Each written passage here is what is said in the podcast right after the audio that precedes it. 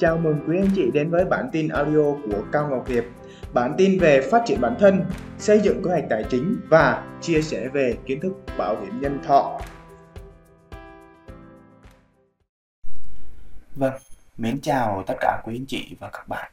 Cảm ơn à, quý anh chị và các bạn suốt thời gian vừa qua cũng đã ủng hộ Hiệp và cũng đã lắng nghe những chương trình audio của Hiệp và ngày hôm nay có một cái chủ đề mà Hiệp mong muốn gửi đến tất cả quý anh chị cũng như là những bạn trẻ ha. Thì uh, chủ đề ngày hôm nay đó là một cái chủ đề đó là chín sai lầm trong việc quản lý tài chính cá nhân trong độ tuổi từ 20 cho đến 30 tuổi. Thì uh, tại sao tại sao Hiệp lại chia sẻ với lại quý anh chị về cái chủ đề ngày hôm nay, cái mang tên là như vậy? Bởi vì là trong cái cuộc đời của Hiệp suốt thời gian từ năm 20 tuổi cho đến thời điểm hiện tại gần 29 tuổi rồi. Thì có những cái sai lầm trong câu chuyện về đầu tư, trong câu chuyện về kinh doanh, trong những cái công việc của mình, trong cái sự lựa chọn của mình. Đặc biệt, có những cái sai lầm về tài chính mà đến bây giờ nhờ vào việc đọc những cuốn sách, nhờ vào việc nhìn lại những cái sai lầm đó của mình, nhờ vào việc nhìn lại những cái quá trình của mình làm việc trong suốt thời gian vừa qua. Để đến bây giờ thì mới phát hiện ra những cái sai lầm này. Và ngày hôm nay hiệp sẽ chia sẻ với quý anh chị về cái chủ đề ngày hôm nay. Đó là gì? Chính sai lầm trong việc quản lý tài chính trong độ tuổi từ 20 cho đến 30 tuổi. À, sẽ bao gồm có 3 phần chính. Phần đầu tiên đó là phần tích lũy. Phần thứ hai là phần về chi tiêu và phần thứ ba là phần đặc biệt quan trọng đó là về phần đầu tư. Và cái phần quan trọng nhất là phần về đầu tư. Tuy nhiên thì trước khi về cái câu chuyện về đầu tư thì sẽ chia sẻ với quý anh chị về hai phần trước đó là phần tiết kiệm tích lũy và phần chi tiêu. Nào chúng ta cùng uh, bắt đầu đến cái phần đầu tiên đó là về phần tích lũy. Cái sai lầm đầu tiên trong cái câu chuyện tích lũy của hiệp à, đó chính là không có cái kế hoạch không có kế hoạch theo dõi tài chính. Không có kế hoạch theo dõi tài chính là cái gì? Không mình mình không biết là theo dõi cái tiền mình làm ra được là bao nhiêu. À, từ cái thu nhập chính của mình từ những công việc làm thêm của mình. Và tiếp theo quan trọng nhất là về cái câu chuyện chi tiêu tiền của mình. Và chính vì cái câu chuyện đó cho nên là mình không thể cân bằng giữa hai cái yếu tố đó là gì ạ? À, chi tiêu và cái yếu tố thu nhập. Và sau một khoảng thời gian rất là dài rất là dài luẩn quẩn trong câu việc chuyện đó là gì? Nợ mượn tiền chi tiêu nợ mượn tiền và chi tiêu. Thì đến thời điểm bây giờ hiện tại hiệp vẫn đang còn nợ. Và đến thời điểm hiện tại hiệp đang còn phải cố gắng để trả những khoản nợ đó cho mình và đây là một cái sai lầm mà hiệp rút ra từ câu chuyện mà bản thân hiệp đang gặp phải. Và nếu các bạn không muốn nợ, thì các bạn nên có một cái kế hoạch để biết được, quản lý được cái chi tiêu và quản lý được cái dòng tiền và lên được một cái kế hoạch rõ ràng về tích lũy cho mình. Đó là yếu tố đầu tiên trong cái câu chuyện tích lũy. Và cái yếu tố thứ hai đó là vướng vào nợ xấu nợ xấu thì chúng ta cũng cần phải phân biệt là nợ xấu và nợ tốt là cái gì. Nợ xấu là những cái khoản nợ mà chúng ta phải trả lại cho nó. Ví dụ như là ngân hàng ví dụ như mượn từ các uh, tổ chức tín dụng hoặc là mượn từ những uh, người bạn hay là có những cái câu chuyện đó là mượn mượn tiền những cái ờ, bên uh, xã hội đen đó là lợi nhuận nó quá lớn đi. 10 phần trăm 2 phần trăm hay 15 phần trăm vân vân tùy tùy thuộc vào các anh chị. Tuy nhiên chúng ta cũng phải phân biệt ra nợ xấu. Quá nhiều khoản nợ xấu như vậy cho nên dẫn đến ảnh hưởng về tài chính của mình rất là lớn. Trả tiền lãi đặc biệt là câu chuyện lãi mẹ để lãi con. Hay là khi mà chúng ta vướng vào nợ của uh, bên uh, cho vay nặng lãi thì chẳng hạn. Thì xin phép nói như vậy. Một ngày một nghìn một ngày hai nghìn trên một triệu hay là ba nghìn trên một triệu. Nếu mà chúng ta cứ vướng vào cái cuộn quay như vậy thì à, ví dụ anh chị vay một tháng 10 triệu một ngày trả 3.000 đi thì một tháng chúng ta cần phải trả bao nhiêu rồi ạ? Đó là cái số tiền mà chúng ta cần phải trả. Thì anh chị có thể tính lên được mà. Ờ, à, 1 triệu 3 nghìn thì 10 triệu một ngày là bao nhiêu vậy 30 nghìn. Một tháng là 9 à đúng rồi một ngày là bao nhiêu? Một ngày là 30 nghìn. 10 ngày là 300 nghìn thêm một tháng là thành một triệu. Thì chỉ trong vòng khoảng 10 tháng là chúng ta vừa phải trả lời 10 triệu và trả thêm cái tiền lãi là cũng gần 10 triệu luôn. Đúng không ạ? Thì đó là cái vấn đề mà hiệp chia sẻ với quý anh chị. Thì vướng vào nợ xấu quá nhiều, mình có thể nợ xấu được, mình có thể thế chấp ngân hàng, mình có thể vay bất cứ nơi đâu. Đó, thì gọi là nợ xấu. Mà nên hạn chế, không nên vướng vào nợ xấu để làm cho mình quá cái cái cái câu chuyện hiệp muốn chia sẻ ở đây là chúng ta vướng vào cái vấn đề nợ như vậy thì kế hoạch tài chính của mình không thể tích lũy được. Và thời điểm trẻ như thế này mà chúng ta không tích lũy được thì đến lúc già chúng ta tích lũy để làm gì? Đó là câu hiệp mà hiệp câu hỏi mà hiệp mong muốn gửi đến quý anh chị. Và cái vấn đề thứ ba ở trong cái phần tích lũy này hiệp uh, chia sẻ với quý anh chị đó là gì? Không đa dạng được nguồn thu nhập mình chỉ việc uh, thời điểm trước là hiệp đi làm vào uh, ví dụ hiệp làm công ty tôn hoa sen chẳng hạn. Thời điểm thời điểm đó hiệp chỉ phụ thuộc vào cái lương chính của công ty tôn hoa sen thôi. Làm tốt thì hưởng nhiều làm không tốt thì hưởng ít. Tuy nhiên thì cũng có thêm một cái phố phần nhỏ ở ngoài uh, xăng xe cổ cũng có. Tuy nhiên thì nó ít quá nó không được bao nhiêu cả. Và nó cũng chỉ là một phần để chi phí cho mình. Đó và đặc biệt là ở đây là cái gì? Quay lại vấn đề đầu tiên về chi phí và doanh thu của mình, cái thu nhập của mình, thì mình đâu có quản lý được và thời điểm đó mình làm lương ra rất là tốt. Tuy nhiên mình không tích lũy được bao nhiêu cả các bạn có bao nhiêu xài hết bao nhiêu. Thường thường lúc trẻ là như vậy. Thì đó là cái sai lầm nếu trẻ như vậy, về cái câu chuyện là tích lũy. Thì để cái phần thứ hai hiệp sẽ chia sẻ với quý anh chị, đó là về phần chi tiêu. Thì chính cái sai lầm trong phần chi tiêu à, trong chín cái sai lầm à, về à, quản lý tài chính cá nhân của độ tuổi từ 20 đến 30 thì hiệp đã đi qua các chị về phần đầu tiên. À, đó là phần tích lũy.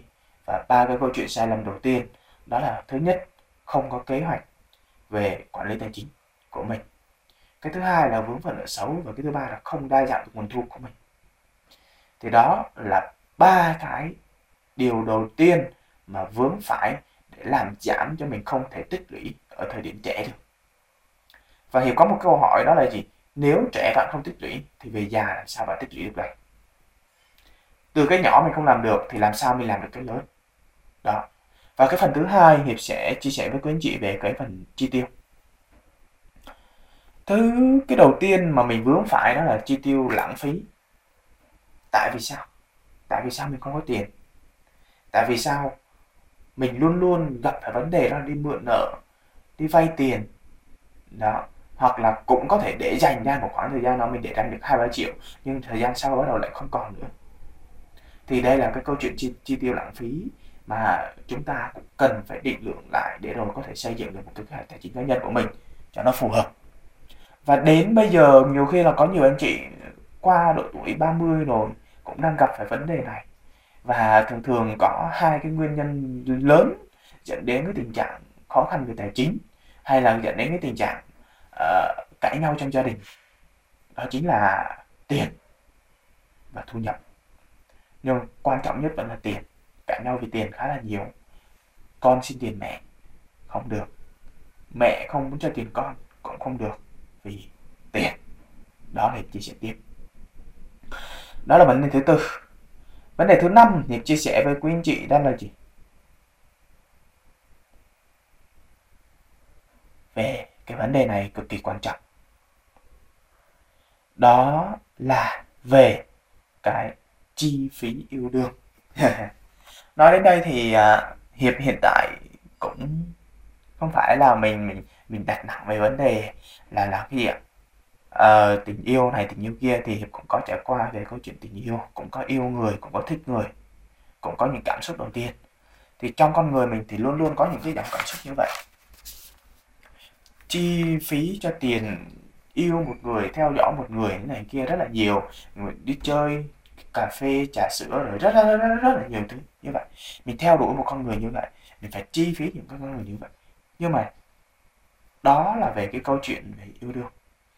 Thì để có thể chinh phục được họ như vậy thì thường thường người ta sẽ dùng tiền để làm. Nhưng mà hiệp hỏi các anh chị là gì? Nếu mà chúng ta sau một thời gian chúng ta ví dụ tán đổ được cô gái đó à, cô gái nó chấp nhận yêu đương mình. Nhưng mà vì những cái nguồn tiền vì những món quà về những cái chuyến đi về những cuộc chơi xa hoa này kia lên thế đến lúc phát hiện ra là gì? Mình không có tiền thì sao? Thì chuyện gì đến cũng phải đến rồi đúng không? Và đương nhiên rồi chúng ta lại mất đi cái câu chuyện đó còn nếu mà bạn trẻ nào hoặc là bạn nào tìm được ra cái câu chuyện về, tình yêu đích thực hay này kia hay là có một cái tình yêu đẹp thì hãy duy trì nó và hãy tôn trọng nó và hãy tìm cách giữ gìn lấy nó. Đừng để yếu tố đồng tiền nó lấn áp quá nhiều. Ở đây hiệp chỉ muốn chia sẻ với các chị đừng để yếu tố đồng tiền lấn áp quá nhiều vào câu chuyện yêu đương của mình. Cho nên khi bạn có tiền rồi bạn có quyền đi yêu người yêu người bạn có tự có quyền để theo đuổi một người. Và cái vấn đề về tài chính nó không còn là gánh nặng quá nhiều của quý anh chị rồi. Thì đến lúc đó là gì? Điều thực sự mình đến sẽ đến. Cái tình yêu chân thành sẽ đến cùng với lại quý anh chị. Đúng không ạ? Đó là về yếu tố thứ năm. Và cái yếu tố thứ sáu mà hiệp muốn chia sẻ với quý anh chị đó là gì? Về cái câu chuyện là cà phê và tiêu dùng. Cà phê một ngày à, hai, ba chục nghìn, ba, bốn chục nghìn, rất là nhiều. Một tháng như vậy, duy trì trung bình như vậy, thì ờ, các anh chị tính lên là khoảng có một triệu rưỡi đi, đúng không? Một ngày cho 50 nghìn đi, một triệu rưỡi. Và các anh chị có biết không? Nếu mà chỉ khoảng cỡ tiêu dùng khoảng 500 nghìn thôi, mình giảm bớt số 500 nghìn, và mình để dành được một triệu đó, sau đó rồi mình lấy một triệu đó mình đi đầu tư. Từ cái nhỏ cái nhỏ cái nhỏ, thì nó là sinh lời đó quý anh chị một triệu thì cũng anh chị cũng có thể là, các bạn cũng có thể là gì? Đầu tư được rồi. Đừng có nghĩ là phải có nhiều tiền mới đầu tư được. Không có đâu. Một triệu, thậm chí 50 nghìn các anh chị cũng có thể đầu tư được mà. Có rất là nhiều ứng dụng có thể giúp được cho anh chị điều đó. Thì ờ, ở đây có một số ứng dụng như là FinHay hay là một số tổ chức ờ, quỹ quỹ mở ETF hay là một số tổ chức quỹ của một số công ty một số ngân hàng như Techcombank, Vietcombank vân vân. Có rất là nhiều thứ mà anh chị có thể các bạn có thể tìm hiểu để có thể tích lũy được cho mình. 50.000 cũng có thể là gửi được rồi chứ đừng nói là một triệu. À, sử dụng đồng tiền một cách hiệu quả chi tiêu đồng tiền một cách hiệu quả đó là về cái vấn đề chủ đề thứ hai mà hiệp mong muốn chia sẻ với quý anh chị. Và các bạn chi tiêu một cách hiệu quả nó sẽ giúp cho mình quản lý được cái tài chính của mình một cách hiệu quả hơn. Đó là cái điều mà hiệp sẽ tiếp tục chia sẻ với anh chị sâu hơn về những chủ đề sau nữa. À, các anh chị có đồng ý không ạ? Và hãy tiếp tục theo dõi kênh postcard của hiệp. Và tiếp theo về cái chủ đề tiếp theo chia sẻ về đầu tư. Đầu tư ở đây cái vấn đề đầu tiên mà hiệp gặp phải sau khi hiệp nhận ra đó là gì ạ? Không có tiền để đầu tư. Và nói thẳng ra là thì không có chi phí không có một cái chi phí để cho cơ hội của mình các chị có bao giờ gặp phải một vấn đề là gì? Có một cái cơ hội rất là lớn. Mình chỉ cần khoảng cỡ 10 triệu thôi mình có thể đầu tư vô mà mình lời được 10 được 5 triệu hoặc là lời hơn nhiều thế. Nhưng mà nhìn lại, còn một cái cắt tút rồi chả có gì cả. Thế là ngồi tiếc, vò đầu, vứt tai. Đây là một cái quá trình xuyên suốt của mình rất là lớn. Đi từ cái câu chuyện đó là tích lũy, rồi đến chi tiêu, và bây giờ đến đầu tư đây này. Bắt đầu nó ảnh hưởng đến quý anh chị này và các bạn này đúng không?